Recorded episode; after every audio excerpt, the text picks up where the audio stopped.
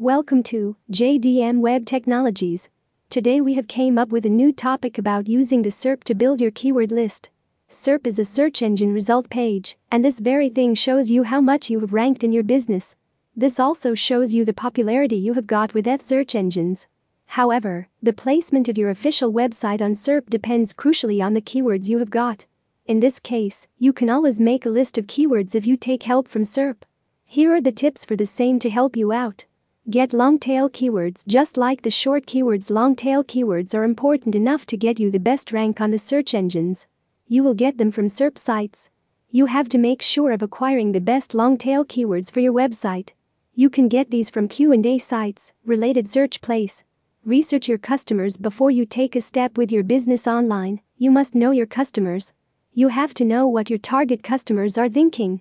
You have to be aware of their demands and the way they are looking for stuff on the SERP. This insight will help you a lot. You can always put yourself at the position of a customer and think from that point of view. Keywords analysis After getting some keywords from SERP, you have to analyze the keywords to see if they can bring you the best traffic.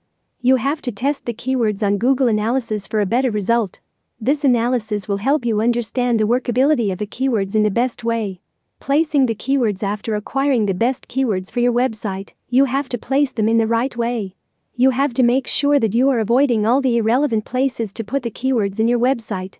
You have to ensure that your keywords are added to all the relevant places. Optimize images Get the best and relevant images for your WordPress website and optimize the same. You must take the images from the web so the optimization can be possible.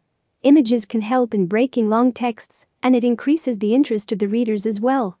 Make a list at the end you will get the keywords, and now you can make a list of topics based on what you want the same for. If you make a list, it will always help you find your desired keywords easily.